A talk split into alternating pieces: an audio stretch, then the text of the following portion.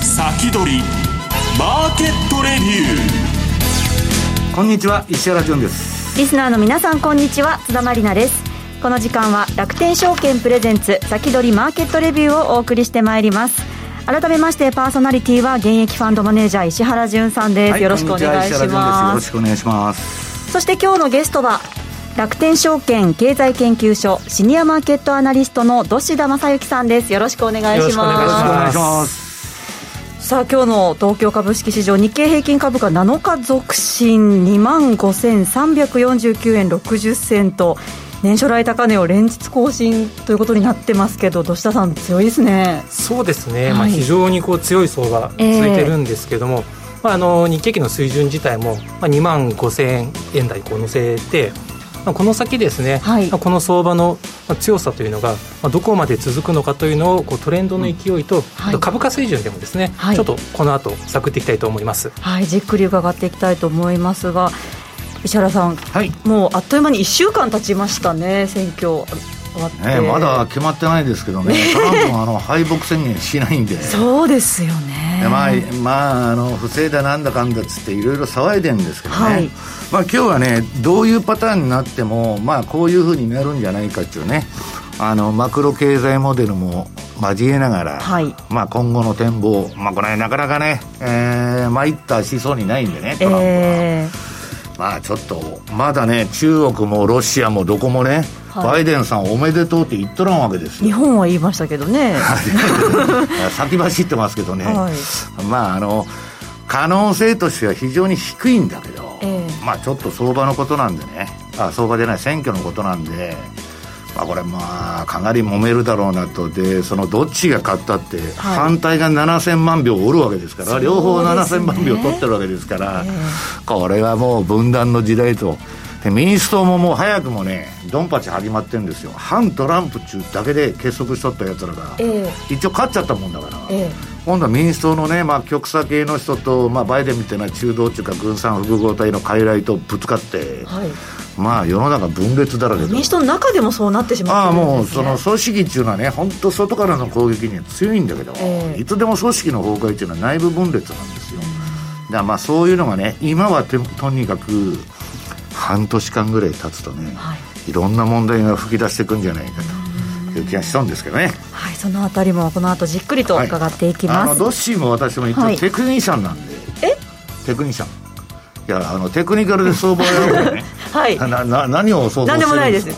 テクニカルの面でもテクニカルの、ね、そのまあ今日は話でね、はい、相場の方をちょっと前半見ていきたいなとはい。今日もよろしくお願いします、はい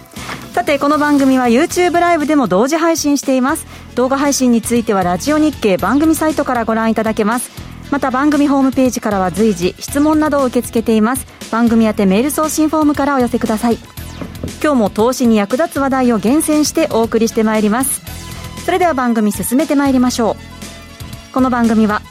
楽天証券の提供でお送りします。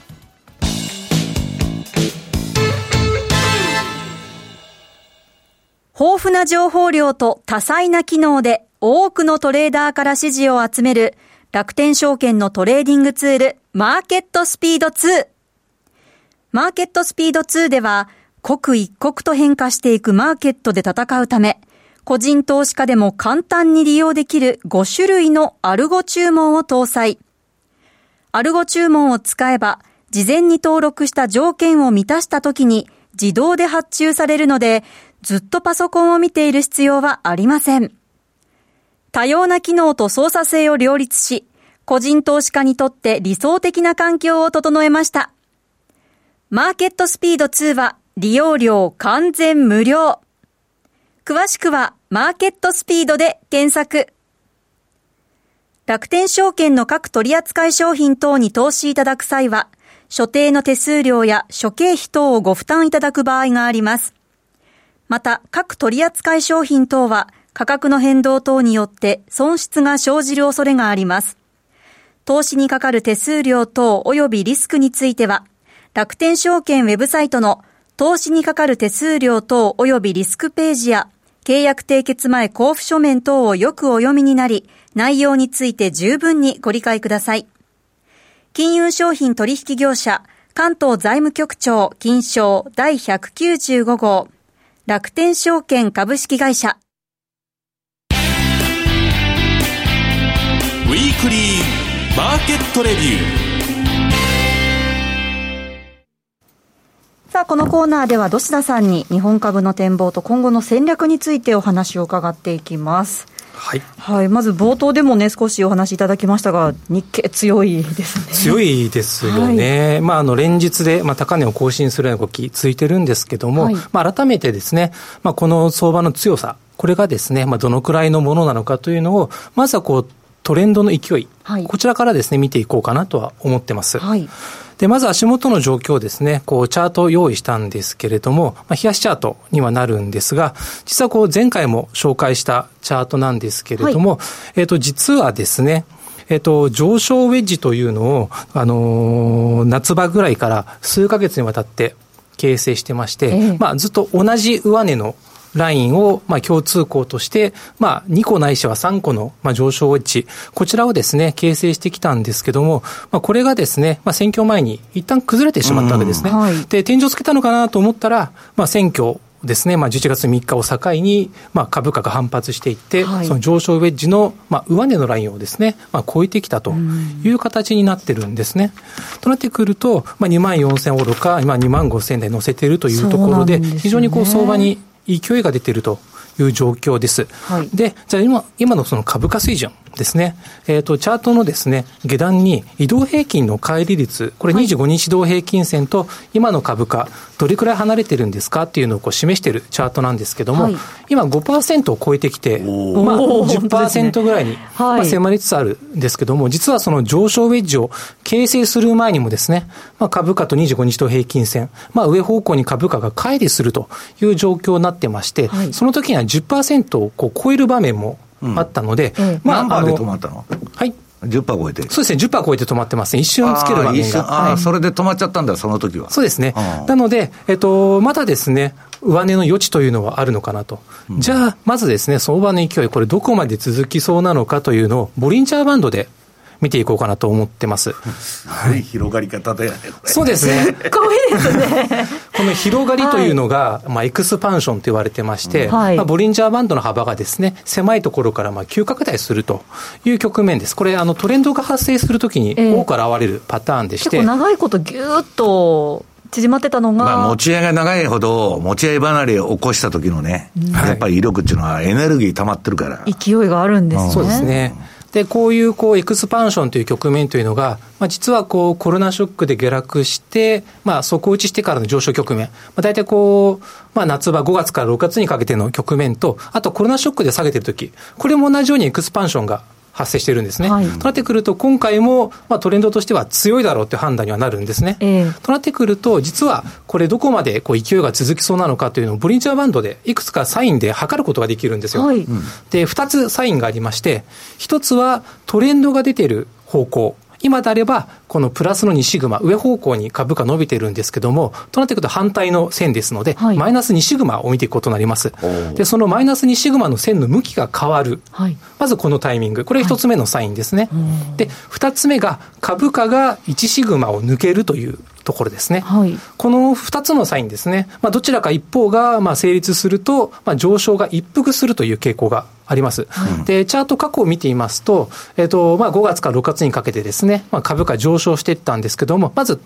こう、ブリンジャーバンドのマイナス2シグマの線が、まあ、クイッと向き変えましたと。で、その後株価が1シグマを抜けてからですね、上昇ストップしてもみ合い相場に発展していったという経緯ありますし、はいうんすね、さらにチャートを過去に遡りまして、はい、要はコロナショックで下げてる局面ですね。この時も、まず反対側のバンドが、まあ、この時はプラス2シグマなんですけども、はい、この向きがクイッと変わっていくと。で、その後、株価がですね、えっと、マイナス1シグマを上抜けるというところで、まあ、下落トレンドがストップして、まあ、この時は反発していったという形です。で、この2つのサインというのは、上昇額までも一服するというサインで、転換ではないことに注意が必要なんですね。まあ、要は、トレンドが一服して、再び保ち合いを経て上がっていく可能性もありますし、逆にトレンドが転換するという可能性もある。まあ、ひとまず足元には止まるサインとして見ていく必要があると。で特にその5月から6月にかけての上昇局面というのは、やっぱりこの2つのサインが出て、まあ、上昇一服しました。で、その後ですね、もみ合いが数ヶ月続いて上昇していっているので、まあ、あの別の見方をすれば、5月のですね、上昇局面が中断タムチャを経て、今再び上げ始めているという捉え方もできますので、はいまあ、いずれにしてもですね、相場の勢いというところで見ていくと、このですね、ボリンジャーバンドの2つのサイン、ここチェックしていくとですね、まあ、相場のこの動きですね、まあ、一つの目安になってくるのかなというふうに言えるかと思います。うんはい、でですね、次にまあ株価水準、まあ、要はこう2万5000円台というのが、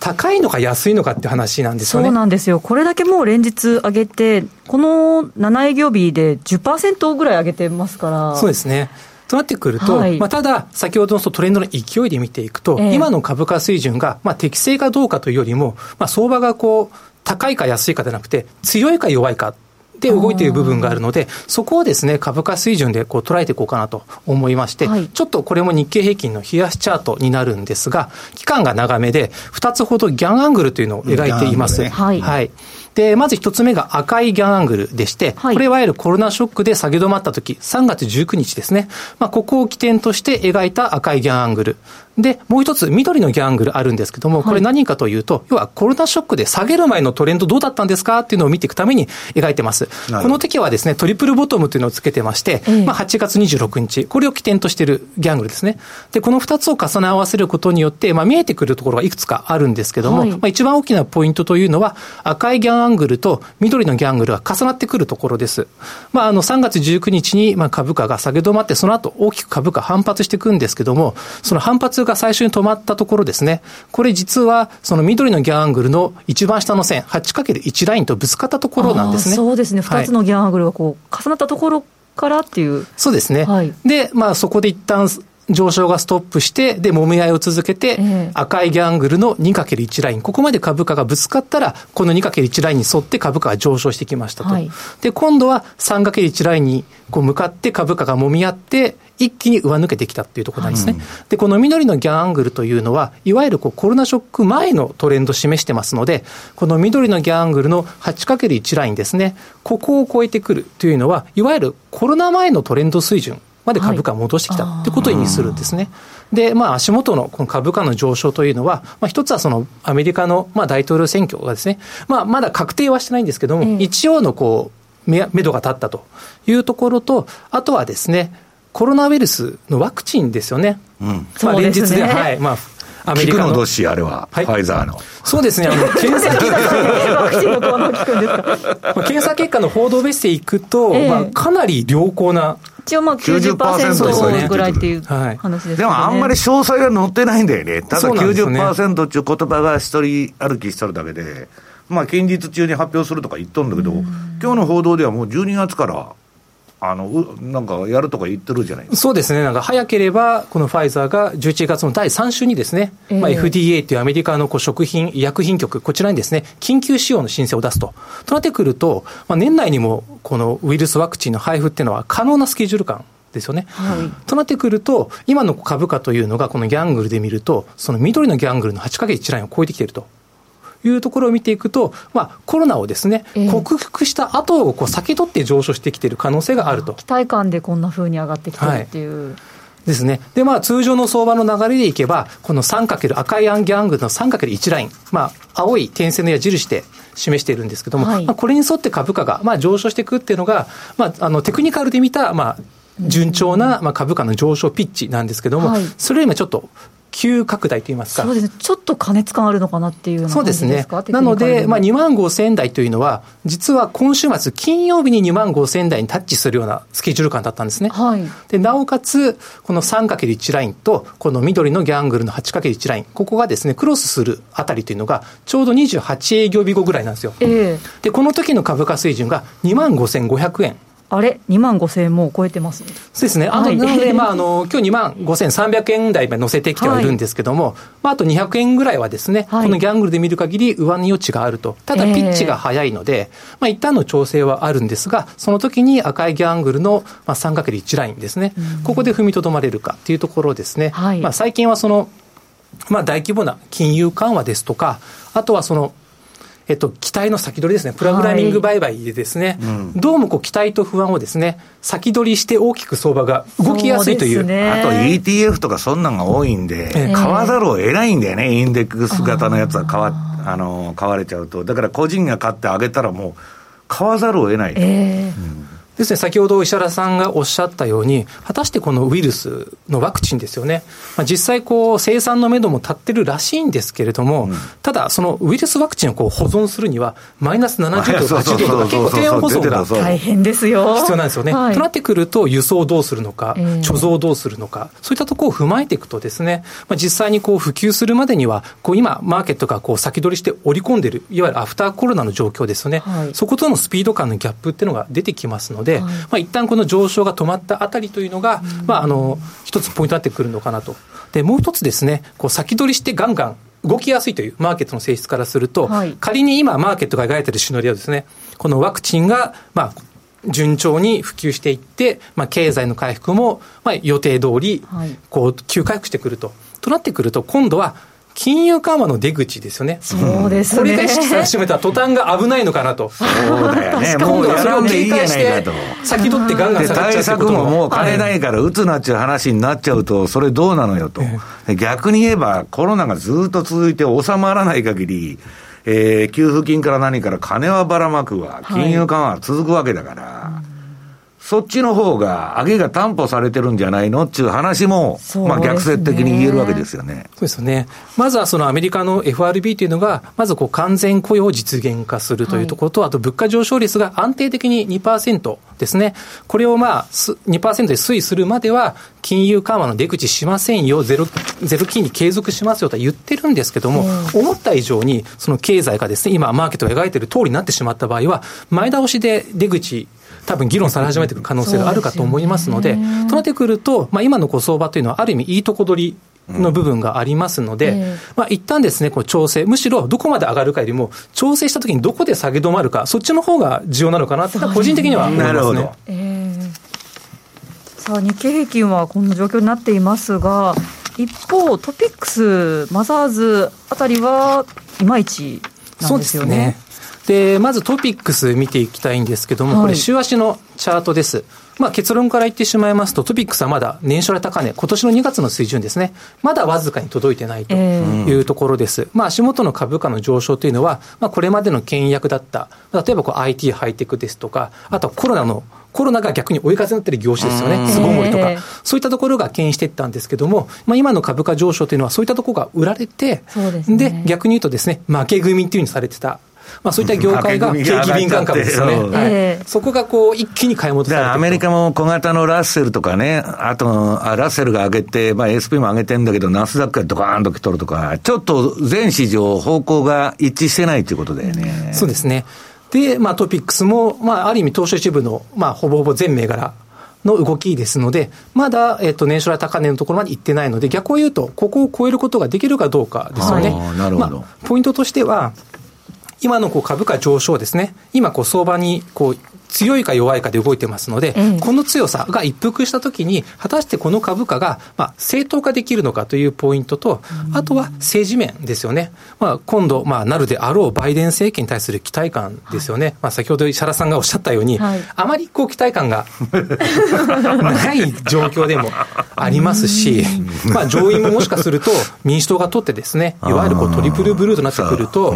まあ、いわゆるその規制緩和ですとか、増税、こちらに対する警戒も出てくるそうだよね。そうですね。まあ、ただ、あのー、個人的にはですね、この調整というのが、本当は早ければ早いほどいいっていうふうに思ってるんですね。はい、なんでかというと、今月の下旬から、いわゆるクリスマス商戦があそうですね。しますよね。そうですね。スタートダッシュ良ければ、買いの材料になると思うんですよ。はい。なので、変に、この今のこう、微妙な強さを維持してクリスマス商戦迎えれる、一旦調整して、また買いの口実があった方が、あの、上げやすくなるのかなと。はいなってきますので、まあ、その調整入りのこのスピード感というのも一つこう焦点になってくるのかなとは思います。はい。で、もう一つですね、マザーズも見ていこうかなと思うんですけども、これマザーズの今度は冷やしですね。マザーズに関しては、まあ、直近、緑の線、75日同平均線ですね。まあ、ここでまあ、サポートという形で、まあ、跳ね返されているというところですよね。今、75日線をサポートに反発しつつあるというところで、25日同平均線に向かって、まあ、いけるかどうかと。これ、ナスダックもそうなんですよね。はい、まあ、ニューヨークダウが上がる一方で、ナスダックが下がっているというところで、先ほどのこう巻き組みが買われていって、まあ、これまでの倹約が、まあ、売られているという局面をです、ね、マザーズでもこう見て取れるのかなということができるかと思います。はい、足元、日経平均、そしてトピックスマザーズまで解説をいただきました。ありがとうございます。はい、以上、 Weekly Market Review のコーナーでした。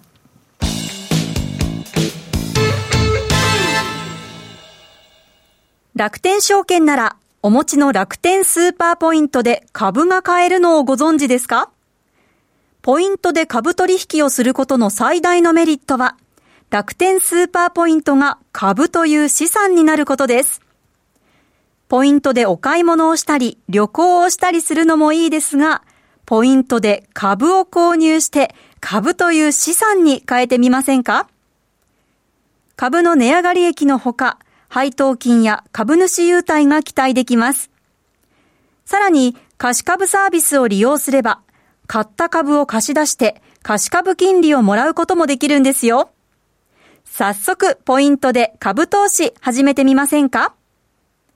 詳しくは楽天証券ポイント投資で検索。楽天証券の各取扱商品等に投資いただく際は、所定の手数料や諸経費等をご負担いただく場合があります。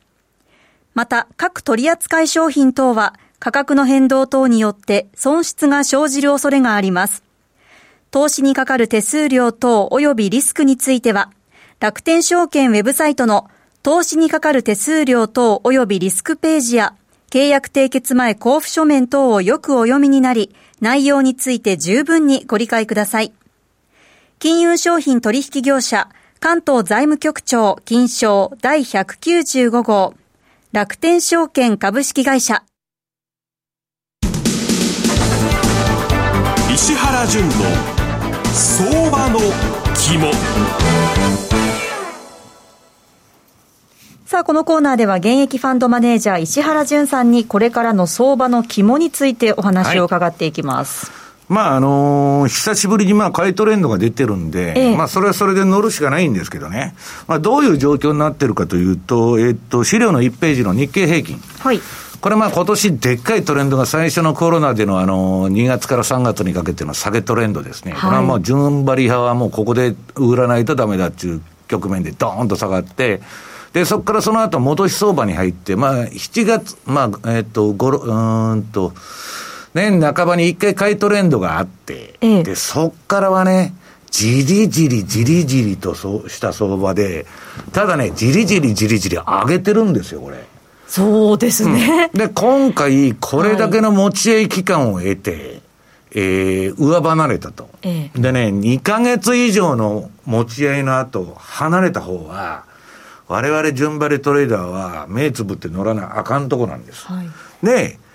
まあ、あの、日経がね、一番強いって言ってて、今日マレナルにやったんだけど、マレナルが文句言ってんだけど、またあの、あの、今日、石原さんがカレンダーやるよって言って持ってきてくださって、え、もう来年の？と思ったら、なんと今年のカレンダー。それラリーのやつで、はいラリーがこの頃バカ当たりでね、はい、とにかくアメリカ株より日経を買え買えっつって、まあ、うるさいほど言ってたわけですよ、ええ、で、世界最強の市場なんだって言ってるわけ。え、で、なんとなくピンとこないなと思ってたんだけど、まあ、それを推奨しててですね。はい。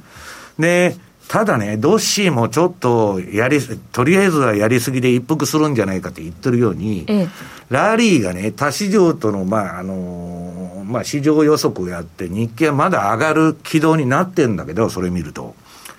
まあ、あんまり言っちゃうとね、ユーロレポートなんであれなんですけど、ラリーはね、2万5千円から2万5千200円ぐらいで、一旦利食えと。で、これはもう我慢せいと。はい、で、 buy on dip で次の、まあ、ドッシーが言ってるような押し目があって、えー、で、クリスマス商戦でまた上がるみたいなパターンがまあ望ましいみたいな話なんだけど、とりあえずね、うん、日経はこれ強いと。で、ニューヨークダウの方見てもらうと、はい、なんかね、あんまりさほどトレンドは綺麗じゃないんだけど、なんかボラテリティの高い位置から、今またね、この上の、えー、っと、赤の ADX と青の標準偏差が一緒に上がろうとしてると。はい、一応まあ、買いシグナルは点灯してるんですよ。はい、だけどまあ、形見ると日経の方がよっぽど綺麗で。そうですね。まあ、あのー、ちょっとその辺ね、まだアメリカのこの大統領選挙の問題とか、まあ、いろんなね、果たしてバイデンになって本当に株上がるんかいっていう人もたくさんいるんで、はい、今はね、もうロビン・フッダーの、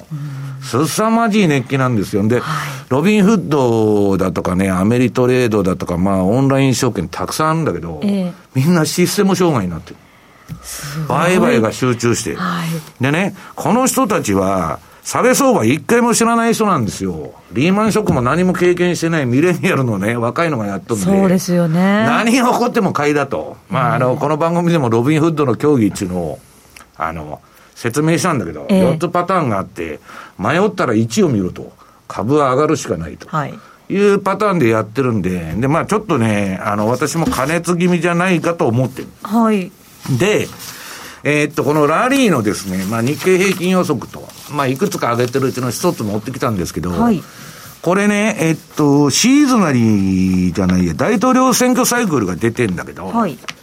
この後、この赤い線、まあ、有料レポートなんで隠しちゃう、隠しちゃってるんですけど、ガーって上がっていくんですよ。ということは、はい、えー、誰が勝ってもね、大統領選挙の後っていうのは、ええ、一応、まあ、あの、今年の場合結果も出てないあれなんだけど、とりあえず買おうという流れで、はい、周りなるそのカレンダーにどう書いてある？えー、11月ですよね、まあ、日経平均の方だけで、はい、とりあえず時間なかったらいいんで、はい、過去11年のデータ、日経の方が8勝3敗、上昇率72.73%。うん。で、特に近年ね、11、12がまあよく上がるっていうパターンが続いてて、はい、今年も上がるぞと、うん、そういうね、気分的なノリの商いがぶわーって出てきてる。で、この後クリスマス証券戦控えてるから、そんなもん買うしかないんやと。えー、いうことなんですけど、まあ、あの、まあ、トレンドが出てるうちはそれに乗ってたらいいんだけど、まあ、ドッシーがね、先ほど言ったテクニカル的なポイント、はい、まあ、あとね、まあ、あのー、ちょっとまあ、やりすぎ感はあるんで、まあ、ラリーはね、一旦リグって、鍋に入れて、利益を。うんはい、で、ちょっと我慢して、まあ、押しを狙えみたいなことを言っとるんですけどね。まあ、それは相場のことだから、このまま突っ走っちゃう可能性もありますんで、勢いだけでね。わかりませんけど、まあ、ちょっとね、えー、ただね、総楽観で喜んでいいのかっていうのはね、個人がむちゃくちゃ引っ張ってるんですよ、はい、この相場は。えーでね、空見たことかと、ね、俺らの勝ちだと。わーわー言っとんだけど、吠えて、あの、ブルームバーグとかでも報道されて、私もツイッターにその記事上げといたんだけど、はい、もう自信満々なんですよ。だけどね、俺はね、天才だとかね、えー、間違えないなんちゅうなことを思った瞬間にね、はい、ポール・チューダーさんは破滅が待っとるんだと、相場っていうのは。だから、そこはね、やっぱり、あの、ちゃんとね、えー、規律を守って、はいえー、ドッシーのようにテクニカルがもう一服のシグナルが出たら、トレールで売っちゃうとかね、えー、えー、そういうことも考えていかなきゃいけない相場じゃないかなというふうに思ってるんですかね。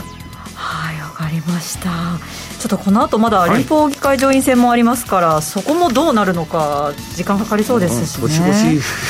うん、来年1月5日までかかるって言ってますからね。はい、ということで、あっという間にお別れの時間が近づいてまいりました。この後は YouTube ライブでの延長配信です。引き続きお付き合いください。今日ここまでは楽天証券経済研究所シニアマーケットアナリスト土田正幸さん。そして現役ファンドマネージャー石原潤さんとお送りしてまいりました、はい、どうもありがとうございました。この後もお付き合いください、はい、よろしくお願いします。よろしくお願いしますこの番組は楽天証券の提供でお送りしました